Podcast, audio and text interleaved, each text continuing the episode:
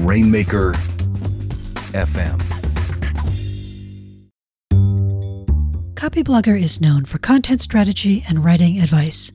But did you know that we certify content marketers? If you have an exceptional writing voice and are willing to learn rock solid content strategy, check out rainmaker.fm slash certification. That's rainmaker.fm slash certification.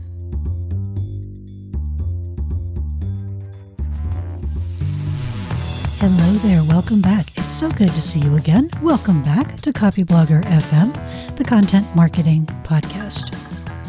Copyblogger FM is about emerging content marketing trends, interesting disasters, and enduring best practices, along with the occasional rant.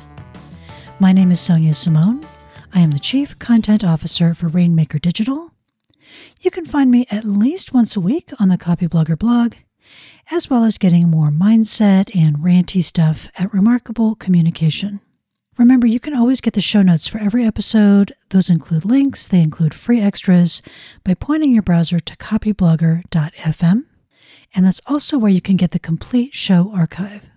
So, in last week's episode, we talked a little bit about selling and sales. We're going to talk some more about sales today because if we can't sell it, nothing else happens. You know, that's the engine for any kind of business and many kinds of projects. If you can't sell it, then you have no fuel for for what you've got. You can't move it forward.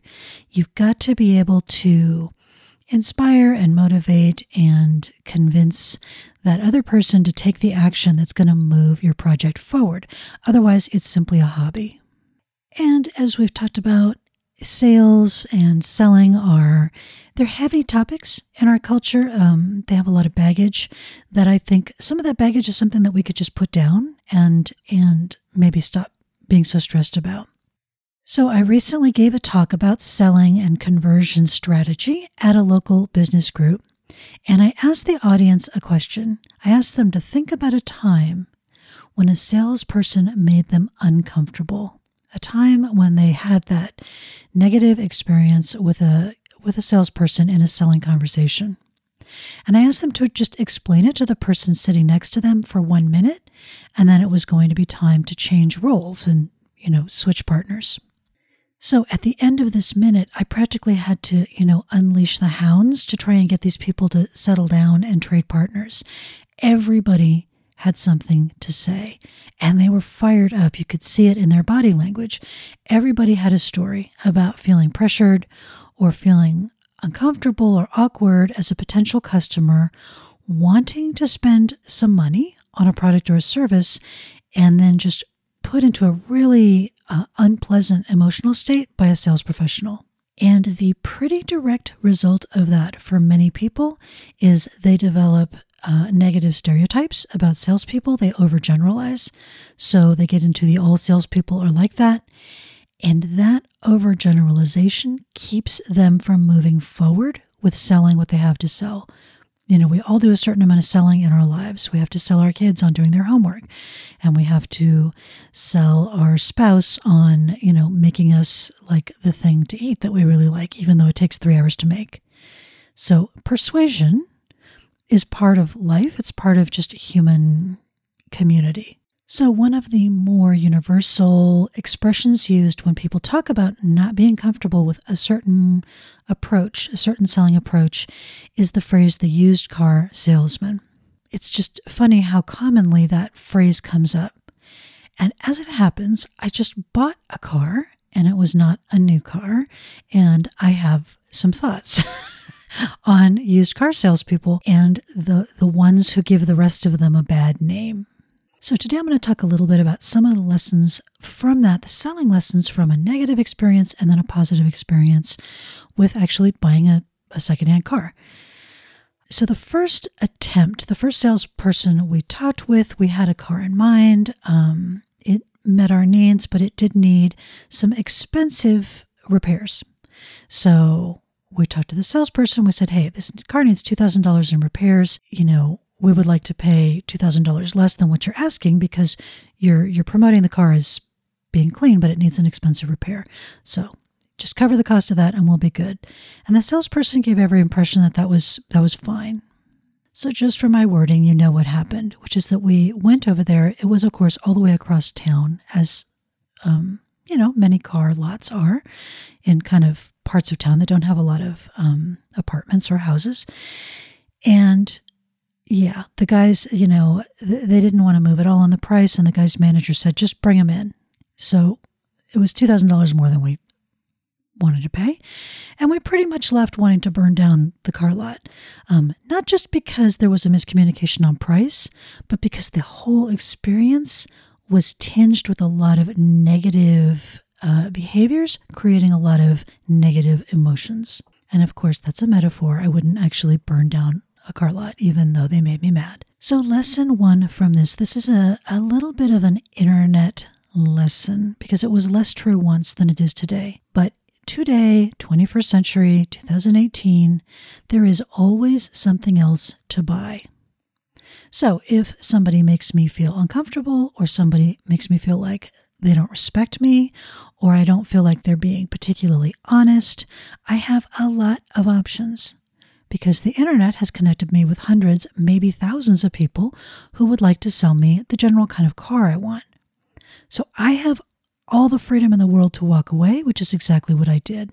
So that is really the first used car lesson is maybe there was a time when, you know, somebody was in a bit of a corner and this was their only option because they had to to get something today. Now there are so many services and and you know, other kinds of professionals and individuals selling cars, you have so much competition, you can get away with a lot less. So you have to, um, you know, you have to be a good Girl Scout, as I've talked about before. You have to really be um, very transparent and very cool with people. Otherwise, they'll just go somewhere else. So, a couple of pieces of traditional sales advice that actually move prospects further away that we can show off with this example. The first is a lot of traditional advice will tell you to hide the price until the prospect comes in so that you get a chance to close them. Close being this, you know, somewhat um, aggressive kind of verb. You're going to somehow forcibly sell this person something, which is kind of fantasy in 2018. So that's what this salesperson did to us. They, he hid the price. He wasn't willing to move on it, but he hid that just hoping he could sort of, you know, make us forget about it when we came in. Well, you know, no, I'm not going to forget about $2,000. It's ridiculous. So you're not going to do that because that would be really lame. But, you know, a lot of people do have on their websites, well, you know, give me a call to talk about pricing for your project. Or, um, you know, we don't publish prices on the website, but if you fill in a contact form, we'll get back to you.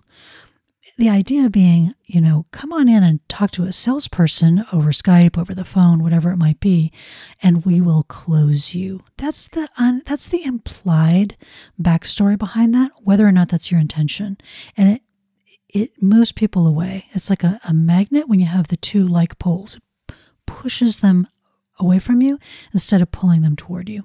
So sometimes your pricing is complicated, which makes this tricky. Um, classic example any kind of a service provider, let's say you're a copywriter, your copywriting services really are going to depend on what that person's going to need. And some clients just need a little and some clients need a lot. So you don't know what that client's going to need until you've talked to them. And that's totally fine. But you have to remember that in the world of copywriting, a client can spend $25 or they can spend $250 or they can spend $25,000. And it's not just about how much work gets done. You know, it's about what kind of professional you're working with. And so, if you have some kind of pricing available upfront where people can see it, people understand what ballpark they're in. So, if I'm looking for somebody to write blog posts for $25, then I know immediately that I am not a good fit for a writer who has on her website a content overhaul that costs $25,000. I already know I'm not your customer. And the same is true on the other side. If I do want the really experienced copywriter to go through my site and sharpen up my content and sharpen up my web presence so I look incredibly smart because I'm trying to land a book deal or I'm trying to land big media interviews. I don't want somebody who charges $25 for blog posts because that person is not, I don't trust that that person will have the expertise or the experience that I need. I want the person who's got the content overhaul at $25,000 because that's about what I'm in the market for. So when you hide your pricing, you're actually hiding a really key component of your positioning. And unless you are at the rock bottom low end of the market, you are going to waste your time and you're going to waste your prospects' time going through all kinds of conversations and justifications for why you're so expensive. So, there is a way around this, which is if you do have complex pricing, if it does depend, which it often does, put a couple of packages on your site so people just have a sense of about what to expect. And make it clear that these are, you know, typically customized, but this, you know, if you had a monthly retainer client with two blog posts, two emails, and 10 product descriptions for their catalog, it's going to cost you this amount of money. And that just lets the right people know that they're in the right place. And it also lets the wrong people know that they should keep looking and not waste your time or their time. You know, the funny thing about the, the car salesman is we probably would have done that deal for the price that they needed if they had been honest with us and said, This is, I can't, I can't do any more than this. I can't get better than this. So, um, this is what it costs. And if it's for you, that's fine. And if it's not, we understand. We probably would have did, we probably would have done it. It was the dishonesty and the hiding that um, pushed us away. Copyblogger is known for content strategy and writing advice. But did you know that we certify content marketers? If you have a great writing voice and are willing to learn rock solid content strategy, check out the opportunity to be Copyblogger certified as a content marketer by going to rainmaker.fm/slash certification. Don't delay because our enrollment period opens in mid September 2018. That's rainmaker.fm slash certification. So, the second kind of um, traditional sales technique that doesn't tend to work as well as maybe it used to is to apply unreasonable pressure. Now, there are some kinds of pressure that are reasonable. Um, so, it's not that there shouldn't be any pressure because sometimes there is tension in a sales conversation because there's a gap, right, between what they have and what they want. That's always going to be a situation with some tension. So, if, um, for example, if you have something that is actually scarce, then you can just let people know there are only 10 of these. When they're gone, they're gone. And that's how it is. And, it, you know, that's a, a, perfectly legitimate thing to say. And it creates pressure because there are only 10. And if you don't pick it up today, you probably won't get it. That's legitimate, reasonable pressure. It's not dishonest, it's just the way it is. And real talk about the world we live in all of us in our culture are so distracted that we need a reason to do it today. Because if we don't do it today, we'll think about it tomorrow, but then 28,000 things are going to come up between today and tomorrow. And it's just going to get pushed to the bottom of the inbox, get pushed to the bottom of the to do list. Um, and it could be something that we really want. But if there's not a reason to act today, a lot of times we don't act at all. And it's okay to give people a reason to act today. So that's a form of pressure, if you will, but it's it's I think it's legitimate, fair pressure. It's not um, you're not pushing people to do something they don't want. You're just creating an environment where there's a really strong reason to do it right now. But the shadow side of this, the side of this that you know gets people really fired up about the used car salesman stereotype, is trying to use a manipulative or an abusive kind of pressure. The there's a, a very unpleasant kind of person who um, has an expression called negging. And negging is when a guy uh, puts a woman down to make her feel bad about herself and then presents himself as the, you know, she's so lucky that this creep would go out with her. So it's putting somebody down to make them feel bad and then presenting yourself as the savior who's going to make them okay again certain industries um, have so much of this fitness industry you know very much you know 80% of the fitness industry is about insulting people so they will feel crummy and then presenting yourself as the solution to the problem you just created for them um, but you know i see coaches do it i see you know I see a lot of different people do it. Now, I have some serious issues with with this technique. It does work sometimes. You know, it's it is effective. It's why people do it. Um, primarily, it works on people who have some kind of unhealed damage. Um, you know, people who have, for example, they they have a, a poor recovery from trauma, something like that. So the number one reason that I have a problem with this is just karma. This is a horrible way to spend your life. You know, exploiting other people's pain is just a um, a dreadful thing to do. And for most people, this is just enough of a reason. Okay, I don't want to do that. I don't want to be that person. So let's just move on to something that works better and isn't so gross. But there are two practical reasons to stay away from it. They're really the flip side of the same coin. Um, for people who think that maybe you have to do this to be successful, and I think a lot of people in some industries believe that. So the, the one side of the coin is you are attracting people who are in a dysfunctional place. They don't have healthy boundaries, and they will bring that right to your business. So I've heard some private conversations with some of the more hard sell kind of internet marketers, the one who the ones who use a lot of this, and behind the scenes, they loathe their customers. And it's because they're in the business of selling poison to sick people, and it's not enjoyable. And then the other side of the same coin is all the people that you want to work with. So the people the people you would love to have as clients, the people you would love to have as customers, they won't put up with that kind of garbage. You know, they're healthy people who set boundaries. And they know perfectly well there's always something else to buy. So you pull towards you people who um, are very difficult to be in relationship with, and you push away people who are really enjoyable to be in a relationship with. That's just not a recipe for an enjoyable business, and it's actually not a very good recipe for sustained success either. So, my favorite used car professional, you know, when we got to the lot, before he talked about the pricing, they made us wait for 20 minutes, maybe, maybe a little more than 20 minutes. And nobody was particularly, you know, stressed about it. Why? Because they sort of wanted to, like, uh, my, my projection is they sort of wanted to make us feel desperate or put us in our place a little bit. Like, you know, you're coming to me and I have the thing you want. Um, super counterproductive. you know, um, never felt like I was being treated with respect in that entire relationship. And that was one of the key reasons we walked away. You know, even if it had been a misunderstanding, I felt like uh, I was not respected in the relationship. And I have awesome boundaries about that kind of thing. And there's one more um, mistake or piece of piece of advice a lot of people follow that's not actually helpful. Um, less less true for my my used car salesman because that would be silly, but a lot of content marketers do this. They pretend they're not selling anything.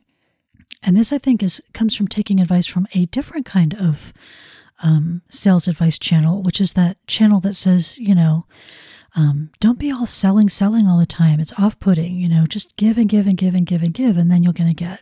And this is very appealing to a lot of people who gravitate to content to market um, because they tend not to have a great skill set with selling, they all of the skill set that they've ever kind of looked at feels a little creepy, and they don't want to be that sleazy prof- sales professional that that made them so mad, you know, in that experience.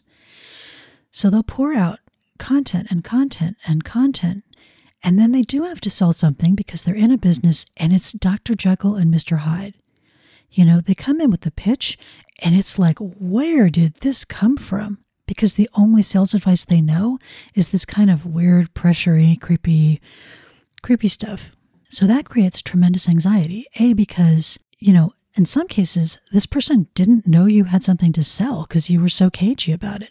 So then it's like, oh, we're in that kind of relationship. That's not the kind of relationship I thought we were in. And then B, their message, their sales message is so, you know, off from the tone of everything else in their content it's not a good match. So I think it's important to just remind ourselves there's no reason to be embarrassed that we have something to sell. It doesn't matter what you have to sell as long as it's not something, you know, unethical or that hurts people. Businesses exist to sell things. You can sell things and you'll encounter a lot of pushback Um, it's funny because uh, the United States is such a commercial culture, and yet we have a tremendous pushback against sales professionals. It's just very interesting. Um, so you'll have people who want you to be embarrassed about selling, and you know you have my official pink permission slip to tell them that um, you're not buying that. You know, you set your own boundary. I, I have something to sell, and I have no reason to be exper- uh, embarrassed about that. What I have to sell is good, and it helps people. But you really are much better off weaving good ethical sales practices into your work from the early stages so you don't run into that disconnect. So that's not about starting every message with buy my stuff, buy my stuff. But it's also not about trying to pretend that you're doing some kind of grand public service project and then, you know, changing the terms of the deal by asking for money. So both of those are weird and they're both off putting. So I really advise let people know right from the beginning that you've got something, a product or a service to sell. And many years ago, when I was starting my freelance copywriting business, um, I swiped some wording from Michael Port's book, um, Book Yourself Solid, very good book. And it was um, paraphrasing, could you use some more help with that? You know, so I would talk about the topic and content. I would talk about, you know, uh, what a good autoresponder would do for you or what content would do for you. And then I would say, could you use some more help with that? I have some space available for clients. Um, here's how you can let, you know, let me know if you want to move forward.